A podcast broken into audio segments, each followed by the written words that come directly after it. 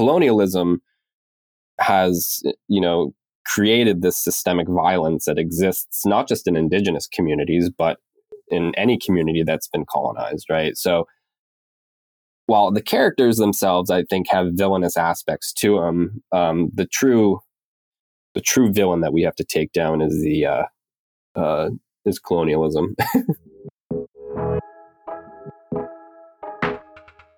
I'm Jordan Kisner, author of the essay collection Thin Places, and this is Thresholds, a weekly series of conversations with writers and artists about moments of epiphany or transformation that changed their lives and their work. A moment that they stepped across, like a threshold, into something new, and the way that experience changed everything they wrote afterward. Morgan Talty is a writer from the Penobscot Indian Nation in Maine.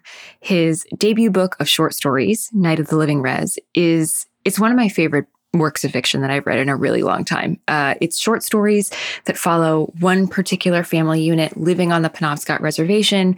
And in particular, it follows David, who's the young son of the family. We meet him when he's a little boy with this intense desire to be good amidst some family circumstances like drug use and poverty and intergenerational trauma that sometimes make that hard for him.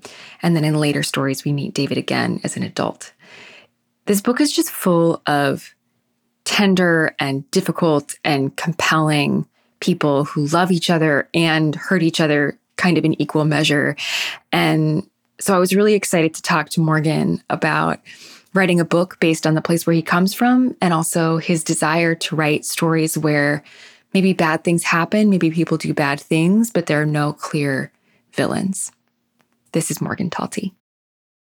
My mom and my sister were, were drinking and uh, there was this guy there is they called him little big man who was this little short guy and he uh he said something cruel to my mother or something like that and my sister my sister um because my mom and my sister always fought like they just like they fought terribly and you know this is just this perfect example i think of you know like loving somebody who like you are constantly you know at odds with. And my sister goes sister goes you don't talk to my mother that way.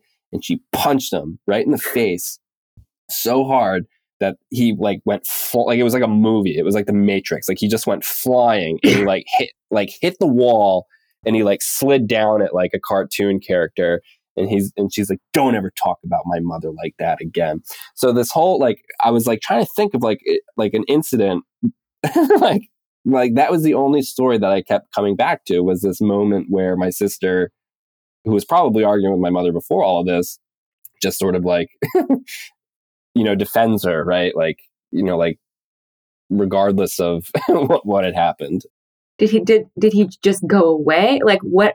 How did that oh, play he, out? He got up. He's like, "Oh, I'm sorry, Carol. I'm sorry, Carol." And, you know, then my mother's name was Carol, and then I think they just went on with their night.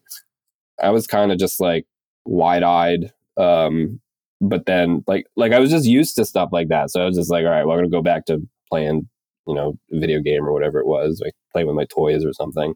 Um, it was just yeah. It, I I have always sort of laughed at I, I, my whole me my sister my mom you know we've always used humor as a means to cope with traumatic you know moments. And like that's a traumatic thing to see as a child like you know your sister hit a guy so hard he flies into the wall you know what i mean? Like like that's like dysfunctional um but we just laughed at it um and we still laugh about it and, and I mean, I, I can't remember the last time my sister and I talked about that story, but I know when we did, we, you know, thought it was funny.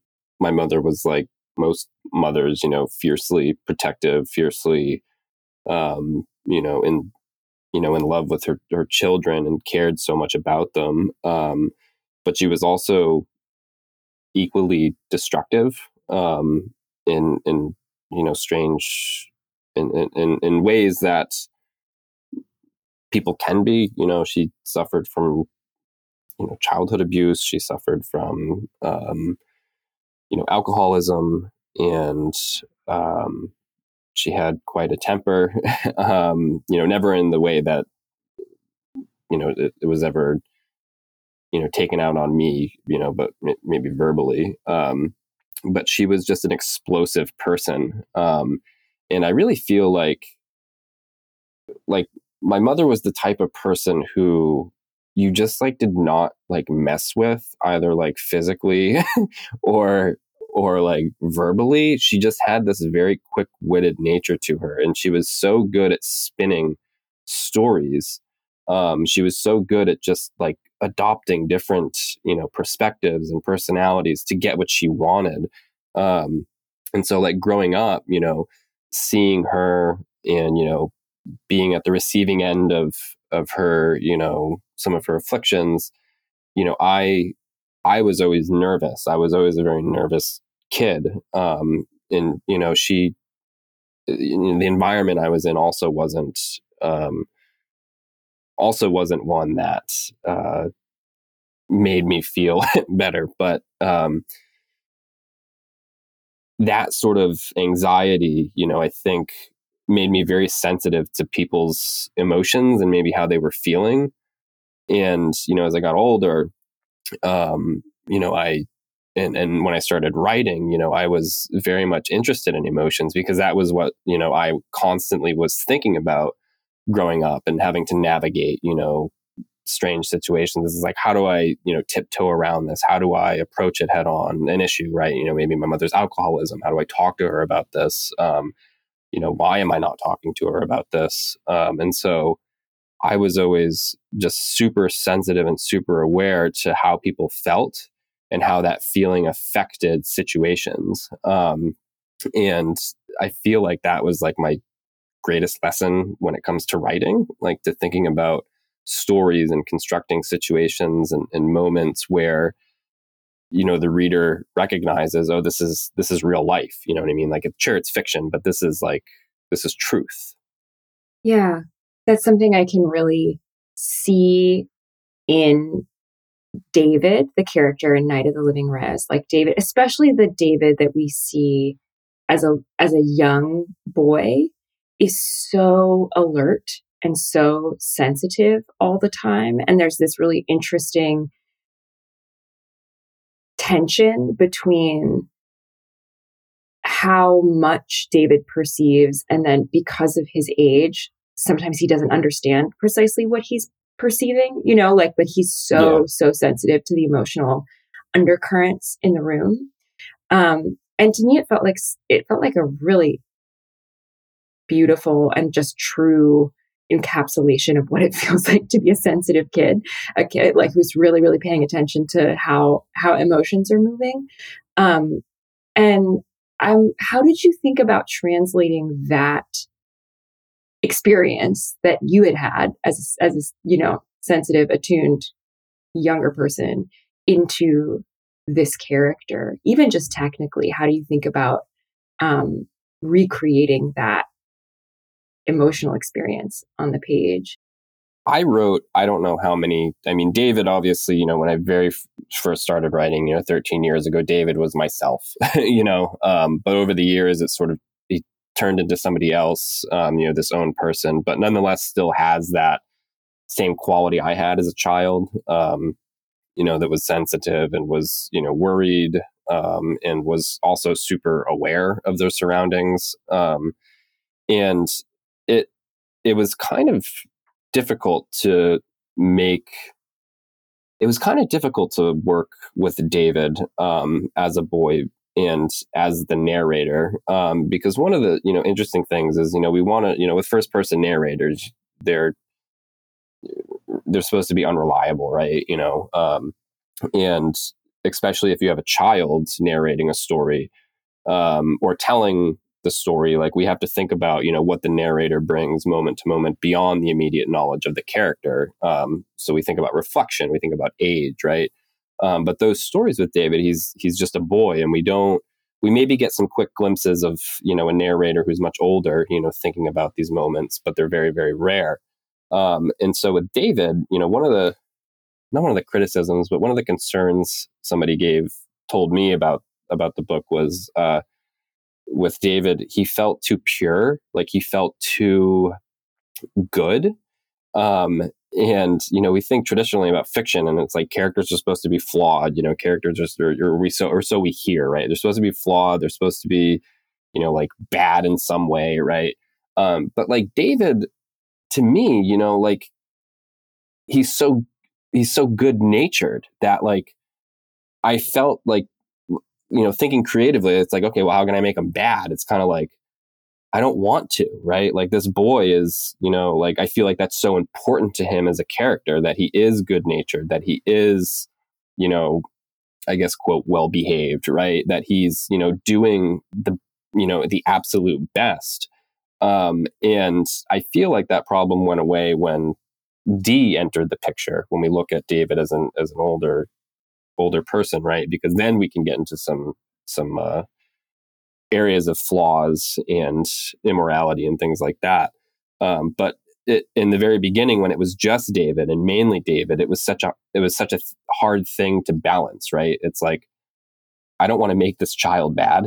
right? We want children to be good, and and we want you know them to be observable. And and and and David ended up being, I feel like, both of those. And and I really tried to stick to that as best I could.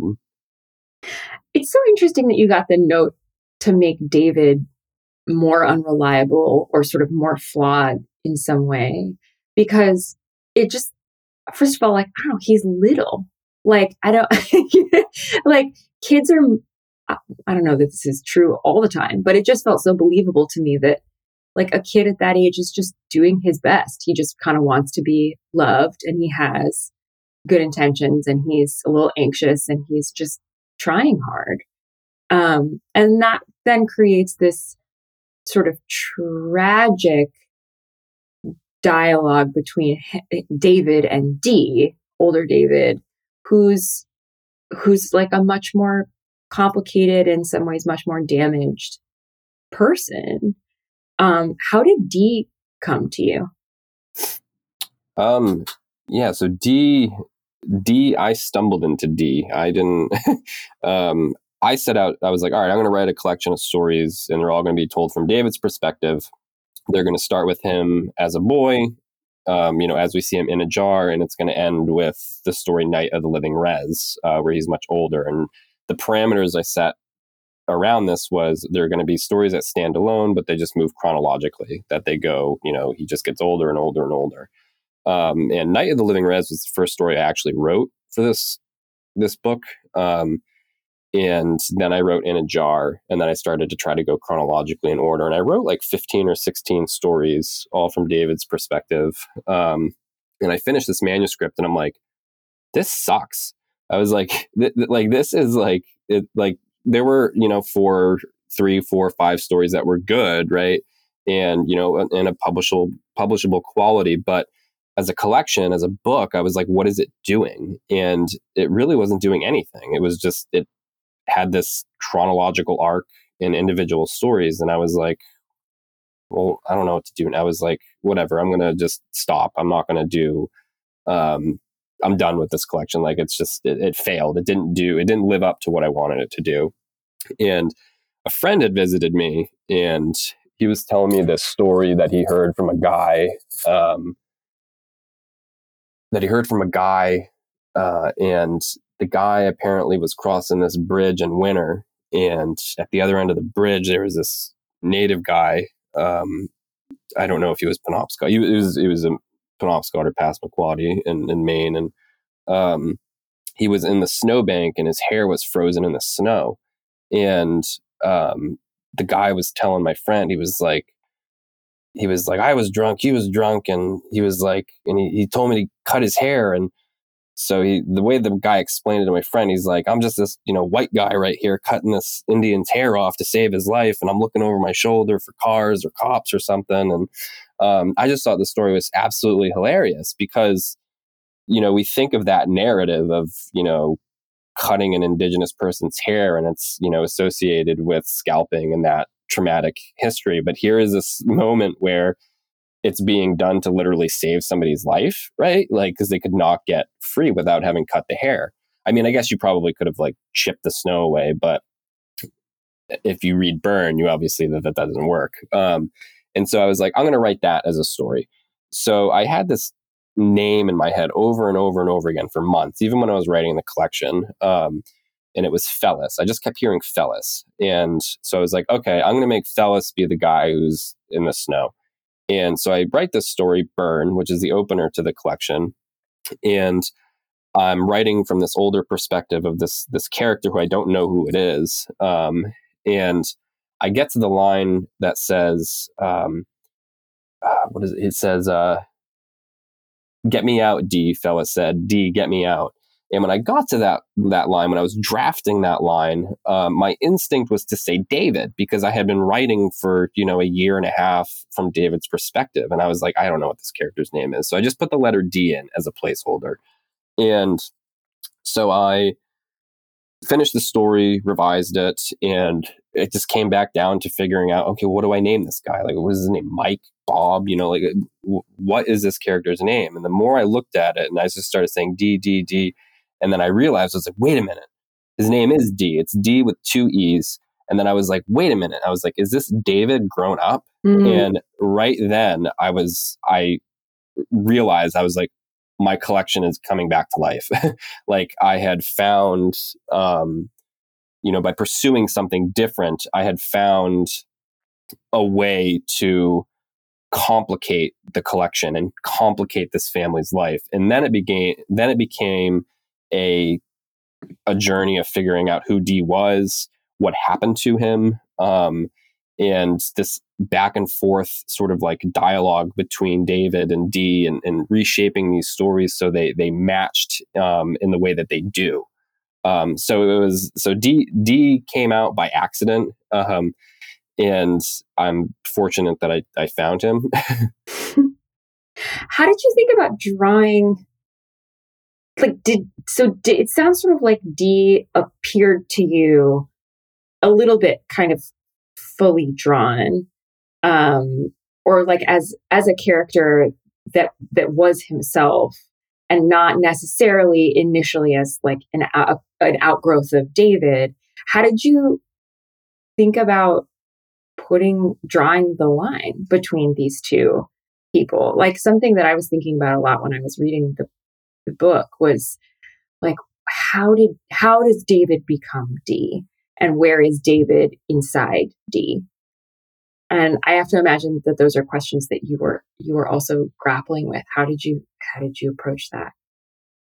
Yeah, I think um, I didn't put a lot of um, I didn't really put a lot of thought into like how the how it happened, like how David became D, and you know what still remains in what still remains of David and D.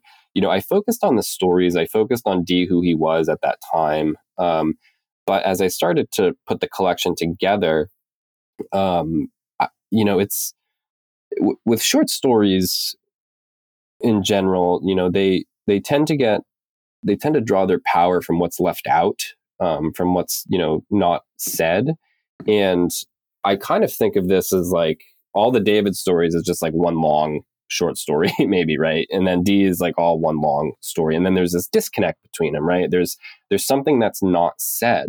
And so when it came to i had to i had to think about that question. I'm like how did you know d become d right? Like what happened? Um and i think you know as the reader is reading and i don't know if you had this experience but you know the more the more you get into the stories the more i hoped that readers would be like what happened right? Like what you know like the stories are satisfying i hope you know and they're doing you know they're they're standing on their own but there's this question of this nagging question that's not overbearing but it's it's there. It's like what happened? Like how did this happen? And i didn't ever really want to say how it happened um, but i wanted to create a moment that would um, perhaps define this this moment and that is you know the culmination of the story Night of the Living Rez where it ends, right? There's this, mm-hmm. you know, that that ending, you know, I think when I read it, I go, no wonder D came to life. um, like no wonder this happened. Um, and it sort of, for me, it accounts for, you know, it, it's the explanation, I think, in my mind, for those D stories existing and for D being who he is.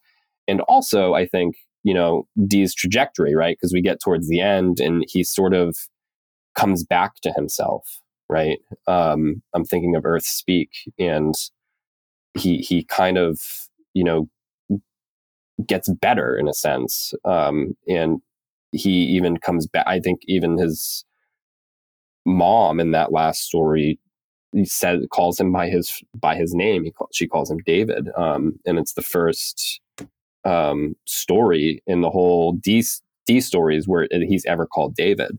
Um, and so he kind of comes back to himself a little bit there. So I did really think about these these ideas of you know how did they get to where they were um, in trying to you know flesh that out and make it you know so the reader understood um, either indirectly or with you know direct you know examples.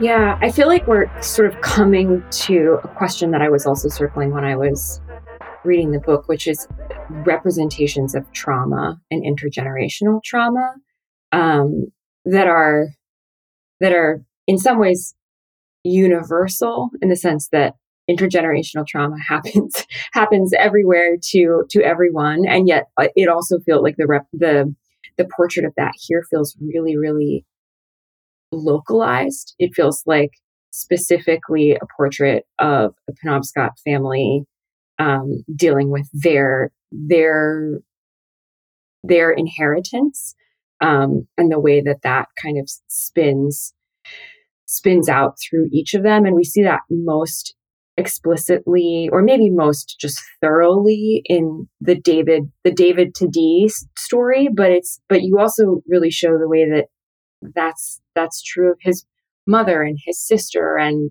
and kind you know kind of every Fellis and every character in this world.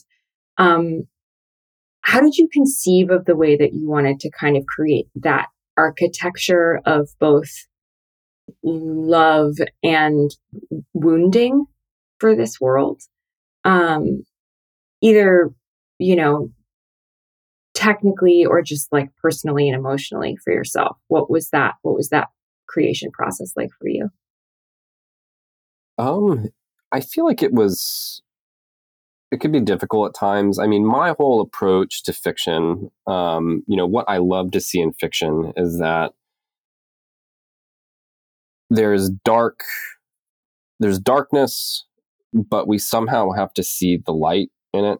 Um, and and growing up for me, you know, from all the things I've seen, from all the things I've experienced, like the love that was shared between me and my mother and my father and um, her boyfriend and my sister um, and my family, you know, it was it was that it was that love, it was that caring nature that kept us alive in a sense. Um, right? We we held each other up but even when we were even when people were at their worst even when my mother was you know had her drinking at her was drinking at you know the most when my sister was also you know struggling with addiction like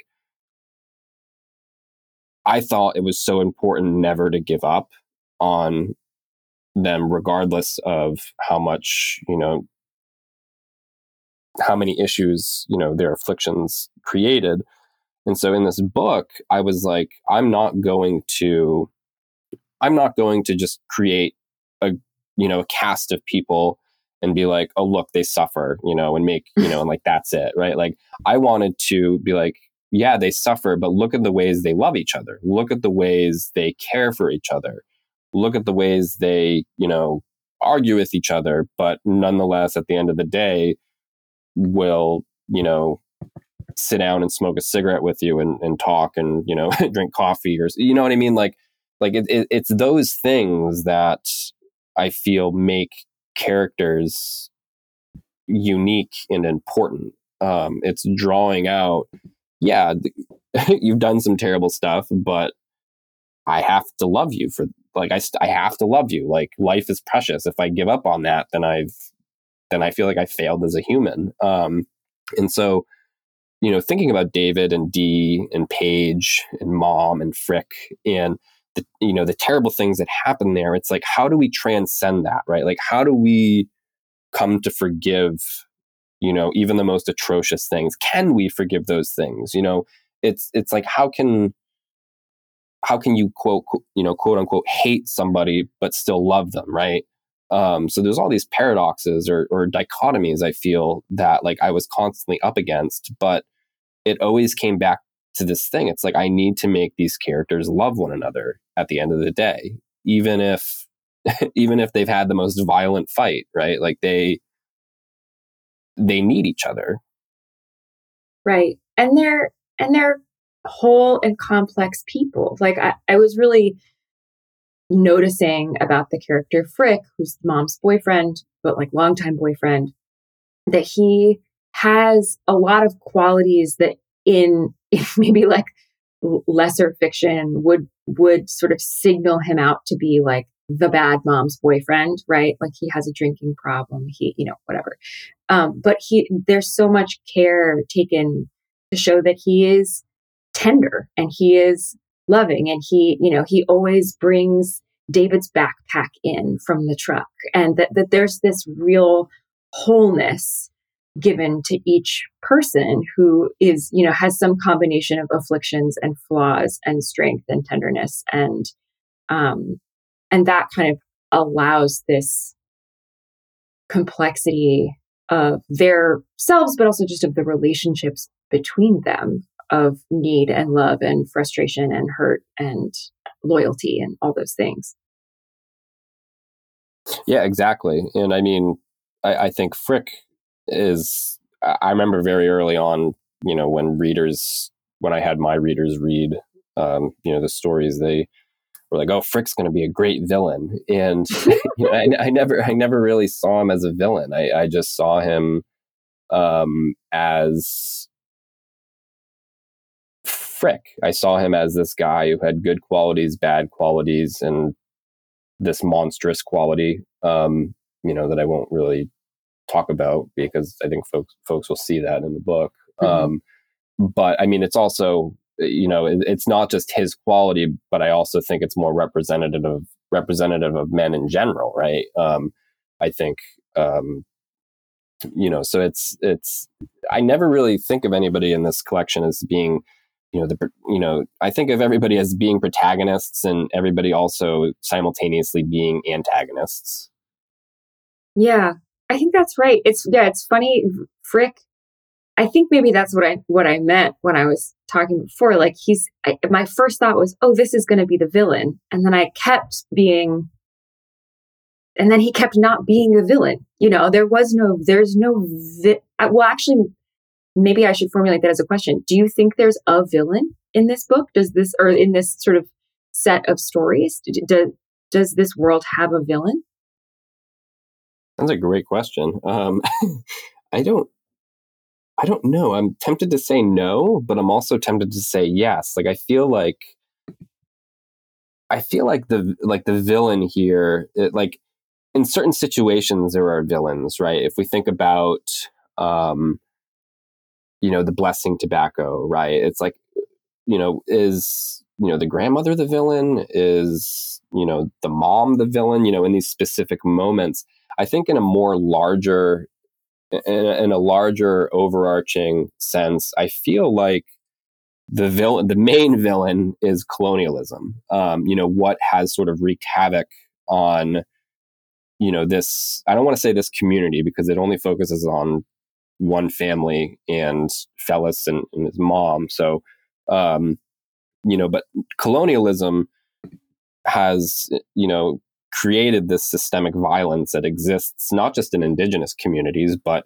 in any community that's been colonized, right? So, while the characters themselves, I think, have villainous aspects to them, um, the true, the true villain that we have to take down is the uh, uh, is colonialism. yeah which i mean that's that's that feels clear and also feels like a challenge because that's such for you as the writer because that's a that's a nebulous victim. That victim doesn't have a specific face in in this book or or i don't know maybe i don't i uh, maybe in the world. I don't know. There's not like a, a one single vanquishable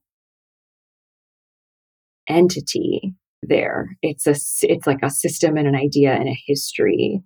Um which is so much more diffuse than like had frick just been your villain yeah exactly right yeah i could have made it easier on myself but i, I chose not to um but i think it, it is difficult and i think that's what's so important right now about literature is is that especially indigenous literatures there's like this emergence of so many indigenous stories that are coming, you know, to um, mainstream literature. Like, um, like this is the, I'll say this is the second time. There's a novel that came out by Gregory Brown called The Lowering Days, which is a lovely novel. Um, he's a Maine writer, and uh, it's set. His story's set in Maine, and he has um, Penobscot characters in it and Penobscot language and stuff. He's non-native. Um, and the book he did a great job with that book and handling indigenous characters but um, i think night of the living rez is the first book by a penobscot person that represents penobscot people in like mainstream literature that's like getting out there. And like we need more like people we, need more stories from tribes that are you know that people don't even like know eh, like exist right? Like people think of if you ask people to name some tribes they're like oh navajo mohawk um, comanche um, you know if you ask somebody in california if they've ever heard of penobscot they're going to be like i have no idea what that is right mm-hmm. you know there's over 500 federally recognized tribes you know there's and even more if you count state recognized and unrecognized so that's a lot of cultures that's you know in the united states and it's like i feel like the more voices we get out there um, the more that works the more voices we get out there, the more pieces of literature that perhaps are attacking this idea of colonization, right? Like drawing attention to it.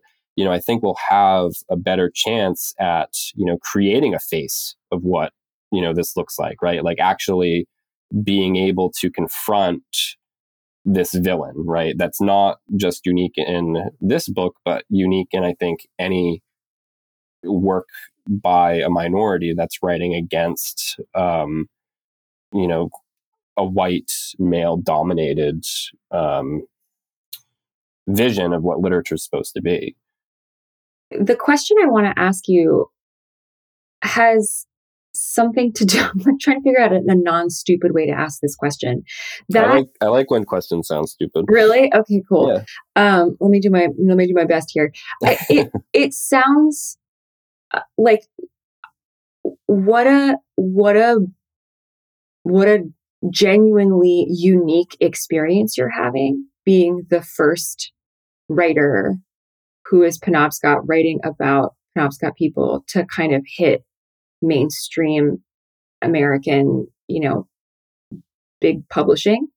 Um, what is that? What does that experience feel like to you? Is it something you're thinking about very much?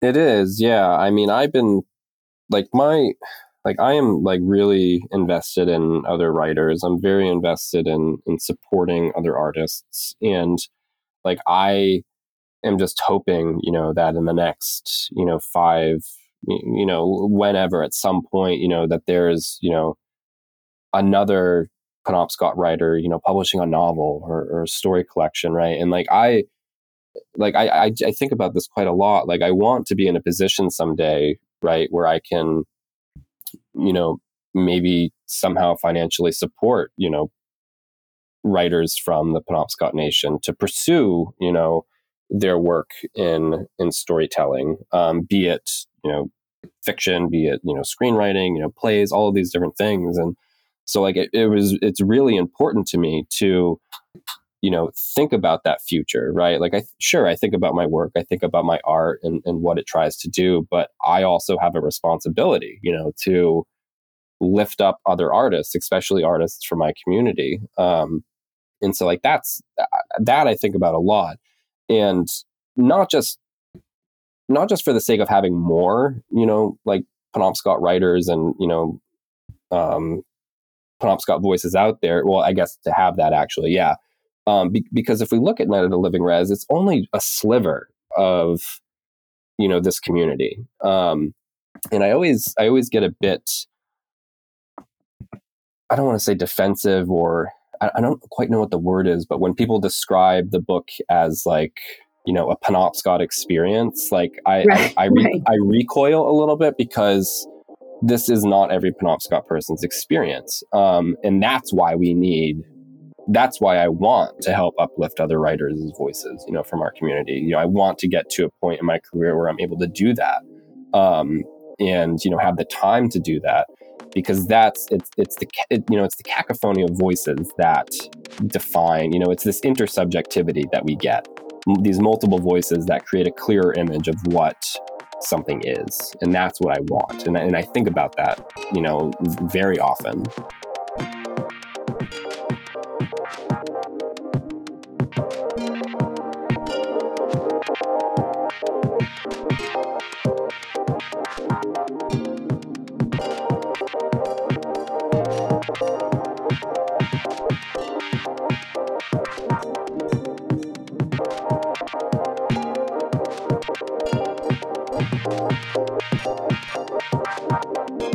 when we first started talking, you were telling me that um, you've been kind of going through what feels like a change with your writing in the last year or so since your mom died. And I was wondering if you would you feel comfortable telling me about that? yeah um i you know i where to start with this. Um you know when when my mom died i mean i'm still feeling the effects of it. I mean it was you know she was you know I, she was everything to me. Um even through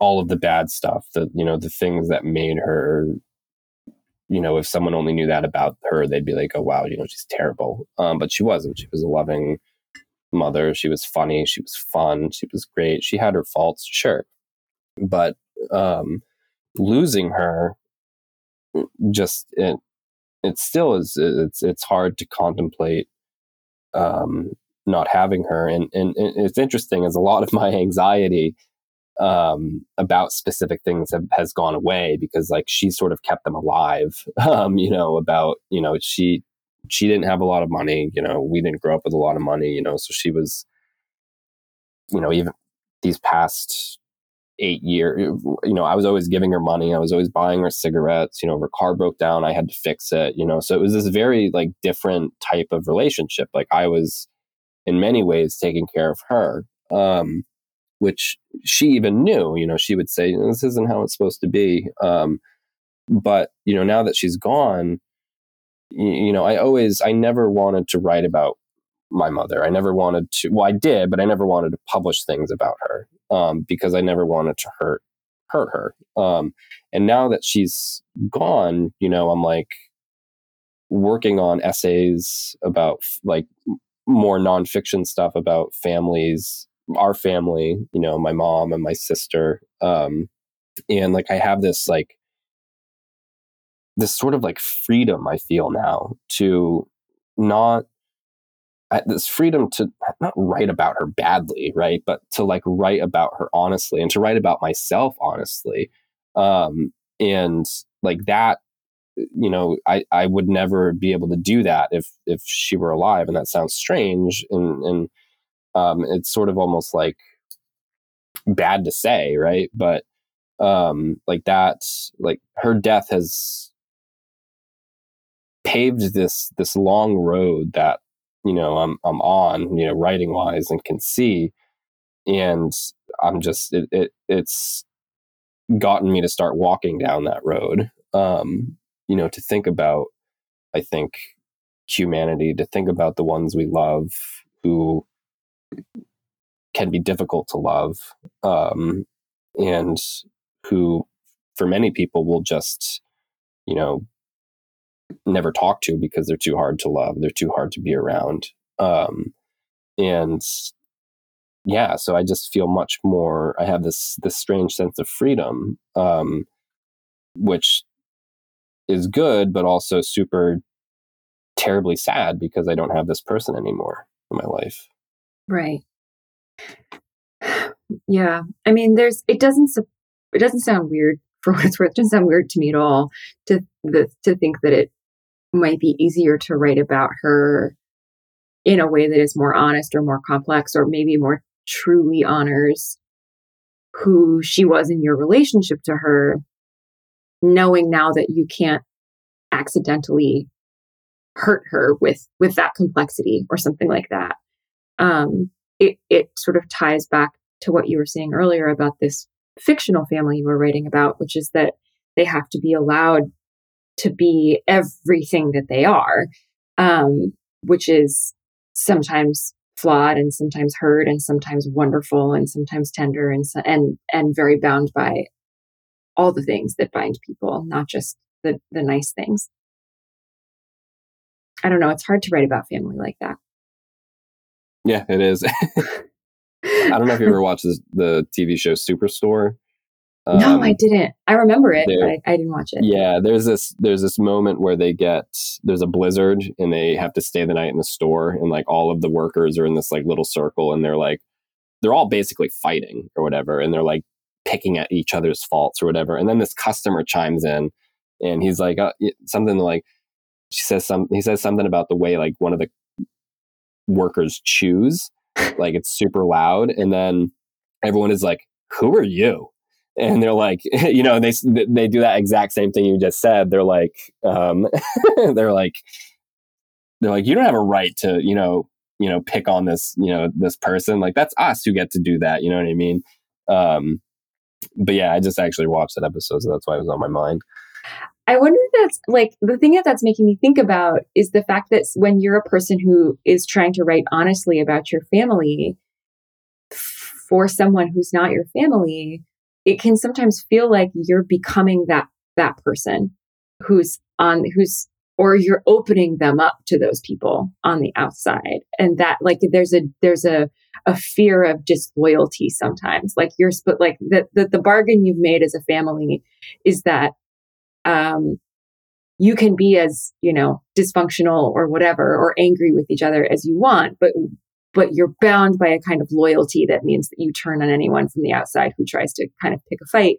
And something that i don't know that i worry about when i'm thinking about writing about people i love and that i, I know other people do too is this fear that you're somehow like breaking the, the pact.